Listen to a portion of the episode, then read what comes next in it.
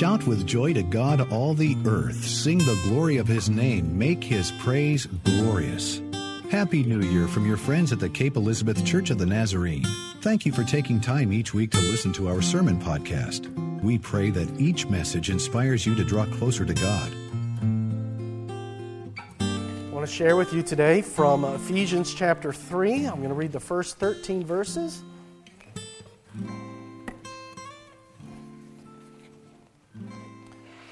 This is the reason that I, Paul, am a prisoner for Christ Jesus for the sake of you Gentiles. For surely you have already heard of the commission of God's grace that was given me for you, how the mystery was made known to me by revelation, as I wrote above in a few words, a reading of which will enable you to perceive my understanding of the mystery of Christ in former generations, this mystery was not made known to humankind, as it has now been revealed to his holy apostles and prophets by the Spirit. That is, the Gentiles have become fellow heirs, members of the same body, sharers in the promise in Christ Jesus through the gospel. Of this gospel, I have become a servant according to the gift of God's grace that was given me by the working of his power. Although I am the very least of all the saints, this grace was given to me to bring to the Gentiles the news of the boundless riches of Christ and to make everyone see what is the plan of the mystery hidden for ages in God who created all things, so that through the church, the wisdom of God in its rich variety might now be made known to the rulers and authorities in the heavenly places. This was in accordance with the eternal purpose that He has carried out in Christ Jesus our Lord, in whom we have access to God in boldness and confidence through faith in Him. I pray, therefore, that you may not lose heart over my sufferings for you, they are your glory. Earlier, um, about a week, maybe two ago, Jen uh, called me over and said, "Hey, uh, there's this movie we just uh, I just saw is out that we can we can watch. Uh, have you seen this before? It was an action movie." I said, "No, I, I haven't seen that." She says, "Me neither." Uh, and she said, "Why don't you come and watch it with me?" And we sat down and we started to watch that. And immediately, as soon as the, the, the movie began, and it's kind of setting the scene for the world in which this all the action is about to take place, Jen and I start talking back and forth. I wonder if it's going to turn out this person's the bad guy. I wonder if, like, the movie hasn't even laid out yet whether it's going to have a lot of twists and turns, whether it's going to be one of those movies. But immediately we're starting to talk about, I bet, I wonder, we're trying to guess at what's going to happen, right? You guys have done that before, I'm guessing by that laughter as well, right? We love those kinds of movies with the twists and the turns. It ends up like a good mystery, like, like, like a whodunit story, right? Where one of those, we have to try to figure this out. And then along along the way, whenever something would develop that seemed to go with one of our theories, we just look at each other and be like, mm-hmm. Like, like, like it, just, it just feels great. Like, aha, I'm in. I know this. They thought they were keeping it secret, but I'm in on it. Paul speaks in Ephesians chapter 3 of, of mystery. He uses that word again and again. There is a sense of mystery that has been made known to me. Now, usually, when uh, uh, uh, someone in the church or a leader in the church starts to talk about a mystery that's been revealed to them, I always, like, when, when someone starts to say that, the hairs on the back of my neck start to stand up. I to go, wait, wait, what? Like, immediately when I hear someone talk about that, either they are, usually one of two things are happening. Either they're saying, I have spent so much time studying and I've discovered something no one else has discovered. And I'm going to tell you when you buy my book. Usually it's something like that. Or, or it's, there's a mystery that has been known to me, that's been revealed to me, that only I discovered through a, a, a series of very in depth prayer that God has only told me, and I'm going to share this with you. And then it takes this kind of like, acknowledging them as some kind of special prophet before God, some kind of special uh, person. And then what happens is that you get this cult personality where people are not so much following after Jesus as they are following after this figure. And one of the good things about being in the Church of the Nazarene is if I ever go crazy and start doing something like that, you guys have a district superintendent you can call and be like, hold on, Tim George has got, gone nuts here. But, uh, but Paul is not doing that when he says there's a mystery that's been made known to me by revelation. Uh, as much we have to be careful, what he says right off the bat about this mystery that's been revealed is he calls this the mystery of Christ. And right away, he's saying, What I'm pointing to, what I want to make you aware of, is who Jesus Christ is and what he is about. And Jesus, we're like, okay, we can talk about Jesus. We understand there's some unique things happening here. We just celebrated Christmas together last week. We know in Jesus Christ, God in the flesh has come and dwelled among us. We're like, okay, that's awesome. That is indeed mysterious in its own way. But what he says about this mystery, this mystery that has been revealed to him, and that revelation, that word revelation, is that in Jesus, that is how God has revealed himself. So he's not saying, hey, let me introduce something new to you. He's saying, we want to know who God is. It is revealed in the person of Jesus Christ. And that's what the Christian faith is all about, is that how we get to know who God is is by turning our eyes to Jesus. But he says, the mystery previously unknown and now known by the Spirit to all the holy apostles, to all the prophets, is this Gentiles, p- people previously outside their faith, are fellow heirs. They are members of the same body, sharers in the promise of Christ Jesus through the gospel. What he's saying is this is the mystery. The mystery is that God's grace has gone out in ways that we never imagined or believed would happen before. This Sunday is the Sunday just before January 6th, which is a day in the, in, in the church calendar which is known as Epiphany Sunday. Epiphany, a, a, a, word that means a revelation, an aha moment, a yes, it's been revealed, I know this. Uh, in the church, uh, there's 12 days of Christmas. This is, of course, being the eighth day, which I mentioned earlier. And January 6th is coming up. But that Epiphany Sunday is, or Epiphany Day is understood to be the day in which we recognize that God allowed people outside the faith from another country to have an aha moment. That in their life to be like, okay, God has revealed himself in precisely the way in which I'm accustomed to looking for God and looking for the ways of God. And God reveals and says, I want to point you to where I truly am. I want to point you to Jesus Christ. And so we heard in Matthew 2 of those wise men. Those wise men, this story, which always comes right after the Christmas story, so often gets conflated in our nativities together and our Christmas stories together with the wise men coming at the same time as the shepherds. But this story is a story that's all about God spoke to people who had no reason, no background, no feasible way of understanding that there was good news at hand, that God had come and dwelled among us in flesh. But yet, through their backgrounds, through whatever, their own study methods, they were looking at the heavens and they said, you know what, we're going to follow this star. We feel like this star is, is the way. We, we've kind of searched, we kind of thought, and we're going to follow this star. And God uses that to point them to Jesus Christ. And that's part of the mystery of this day, is that God will surprise us by the ways He wants to work in our life to help point us to Jesus Christ. When he says that uh, uh, this has been introduced to the Gentiles, he's saying that they get to be in the church, they get to be a part of this promise. It means that there's hope for people who think differently, who act differently, people who come from different backgrounds. And we find people today all around this world and in, our communities who have all kinds of different faiths and different ways of trying to come to some kind of spirituality or some kind of way of figuring out who they are and how they relate to this world and the universe and each other.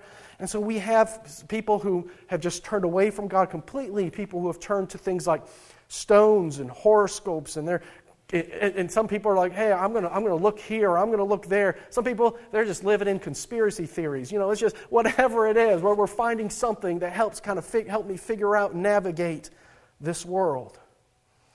And yet, this story in Matthew 2, and this, and this story that Paul is sharing with the church is sometimes God surprises us. and can use one of those areas, one of those backgrounds, and point them to Jesus Christ.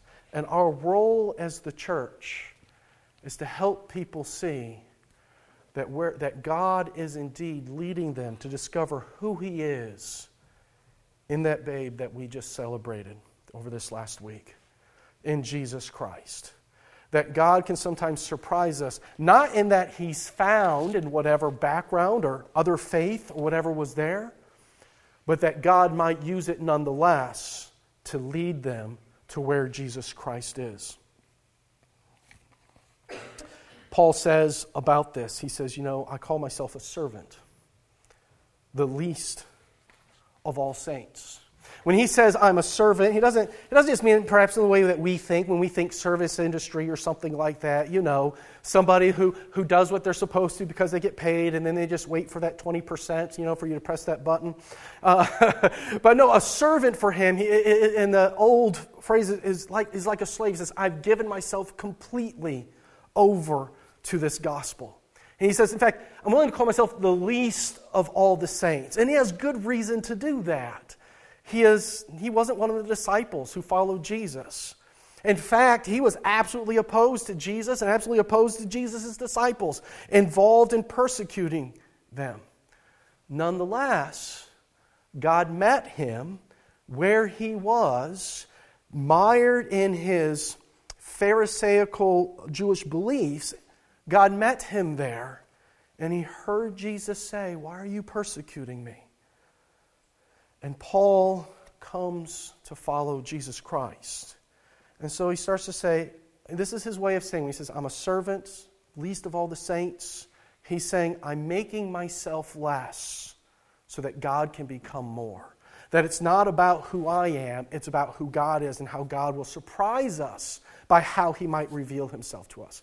Uh, it was a couple weeks ago, Tim was telling me a story, and I, am going to share this with you. I, I, know I shared it with the board, but he, he asked me a couple weeks ago, he said, Hey, Tim, will you pray for me? He said, I'm, I'm a part of a online group of Christians that gather together and uh, we play games together and uh, we talk about our faith together and we have Bible studies together. It's an online group. And this Christian group uh, is Christian in uh, emphasis and in focus. But that word Christian is not a prerequisite because they had let in and were letting in people who were like, hey, I'm interested in something like this, but I'm not a Christian. Can I come in? And then he said, Hey, would you pray for me? Because there's someone who's joined the chat who's into all kinds of other methods of spirituality and just doesn't know yet. And they're here and they're, they're asking questions and actually have, have asked to talk more about Jesus and want to know about this Jesus. And I remember Tim saying to me, he says, I don't know what I'm doing. I just want to be faithful. and I said, Yeah, I'm going to pray for you. I'm going to pray for you. And he came, comes back and says, He says, Me and another moderator there, we talked with this person. This person has come and accepted Christ as their Savior. And I'm like, Praise God. Today I, I told her, I said, hey, I'm going to talk about this. Uh, so he's like, That's great. She's doing well. She's found a church where she lives too as well. And I said, That is awesome. And I'm so thankful for that because Tim is saying, I don't know what I'm doing. I just want to be faithful. And everyone else is like, hey, we don't know what we're doing. We're just trying to be faithful to the gospel that God has called, that when opportunity arises, that we might just say, hey, let me just tell you what Christ has done in my life and what he can do in yours. And that's it. And that's why Paul can say, hey, I'm the least of the saints, but we recognize that God's grace can surprise us. And if they had said, oh, no, you're not a Christian yet, this is a group just for Christians gathering together, that would have immediately excluded. And Paul is saying to the Ephesians, this is the mystery of grace, that we might be surprised where God is already at work in the lives of those around us. Well, that we don't have to be anything, we don't have, but just be open to what God is already doing in their lives and help, help point to the Christ where God is revealed. And let's be surprised where God moves. And so he says, I mean, and I'll clarify a little bit more of what he says. He says in verse 10, he says, You know what? We want this to be revealed. We want this to be made known to the rulers and the authorities and the heavenly places.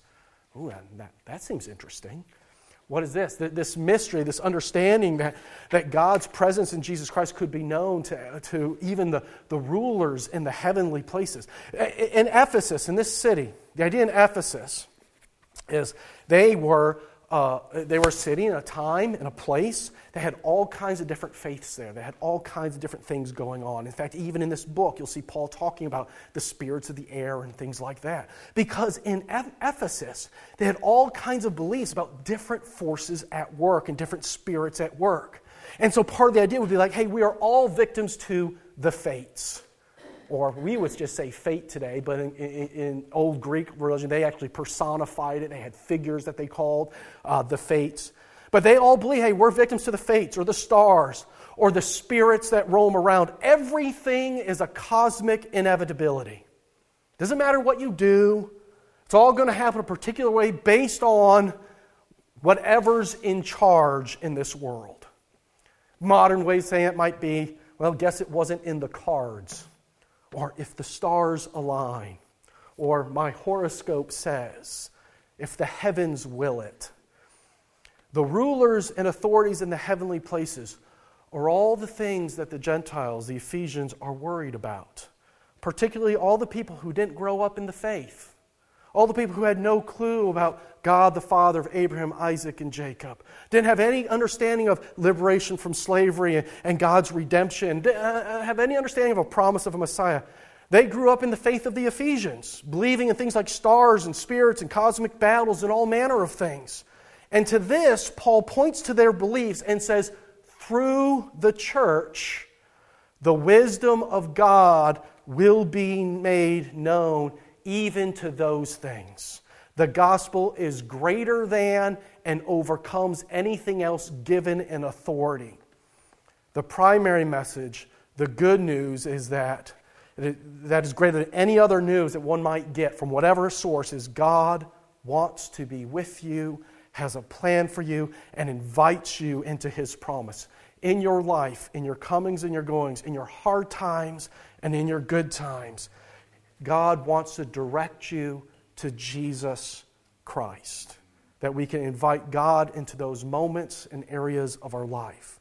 That we can pray and lift those moments up to Him. And so Paul again turns his attention to, to his sufferings. Verse 10 and says, Don't lose heart. These aren't the will of some kind of cosmic chance. These aren't the activities of spiritual warfare or some other cosmic necessity. No, he says about his suffering. He says this He says, These are for your glory. These are so that you can see God has a plan and a purpose for you. They're so that in Paul saying, I've become less so that God can become more. Paul again, uh, so, I mean, what a perspective that is. Imagine if in our prayers we started praying, God, how can my life glorify you even though? God, how can my life glorify you even in the middle of this? When we start praying that way, it pushes out excuses of, well, I'm not good enough for what God has called me to. Because we, we already knew that. Because we're saying to God, here I am, uh, the mess that I am, here it is before you, but I want you to be glorified.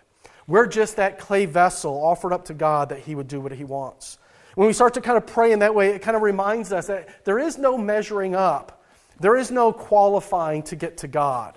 It's always His grace in our lives, and it's always His grace available to the world.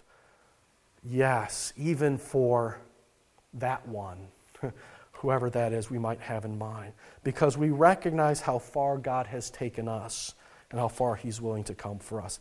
This indeed is the mystery of grace. This is the revelation through Jesus Christ, the epiphany of the gospel. Paul is correct to say that it was revealed to the holy apostles.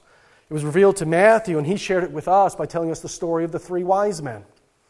God reveals himself to outsiders who are just looking for the God who wants to be with us, even walk with us in life, the God who will lead us through tumultuous times, the God who loves us and says, You can be a part of this family. And so, this, this faith, this promise, what we have celebrated through Christmas is, and what we celebrate in recognizing that God reveals himself to us is that God is always inviting us to receive His saving grace. And is always inviting us to see that He might work in ways that will surprise us. And we can participate in that work by continuing to point to Jesus, the one who is God among us. To turn away from the other things that we might elevate as authority in our life and have our attention directed towards Him. And so this day, this New Year's Day, I want to invite, I want to, I want to say this is this day where we say, okay, God, here I am before you. How am I going to see you at work? Help me to see what you are doing. But more than anything, help me say, I want to stay close to Jesus. I want to stay close to where you have led me. Over the next few weeks, I'm going to do a, whole series about kind of restoring faith restoring indeed what, what God has done in our life and staying close and growing in our faith. And we're going to spend some time uh, in the scriptures looking at how God continues to restore and build us up. That we might go into this year saying, if nothing else, I just want to continue to be directed towards Jesus Christ and, God willing, be used by Him to help direct others who God is still working with under the surface. Let's pray. Lord, today we come to you asking that you would make yourself so readily available and so real to us today and this year. Lord, may we know without a doubt that you are the God who continues to direct our path. And that in leading us to your Son, Jesus Christ, we are welcomed to receive radical, open grace and I pray, Heavenly Father, that you would help us to see when people pursue other paths, that we can help point back to you, the Son, Jesus Christ, and be surprised at how you might use even something so, so strange, weird, and so contrary to who you are, but yet guide us back to your Son, Jesus Christ. Lord, surprise us by your miracles, surprise us by your grace, surprise us by how you are at work in ways that we can't even begin to imagine. And Heavenly Father, in it all. Help us to give ourselves before you, to offer our lives as a gift. Lay it down before you. It is, after all, what your Son taught us to do. Thank you again.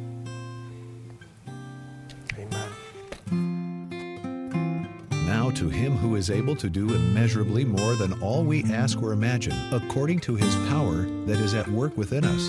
To him be the glory in the church and in Jesus Christ throughout all generations, forever and ever. Amen. Thank you for listening to this week's sermon. More sermons are available online at our website, capenazarene.org. Our website also includes instructions for subscribing to our podcast so you can have a message delivered to you weekly. May God bless you as you serve Him this week.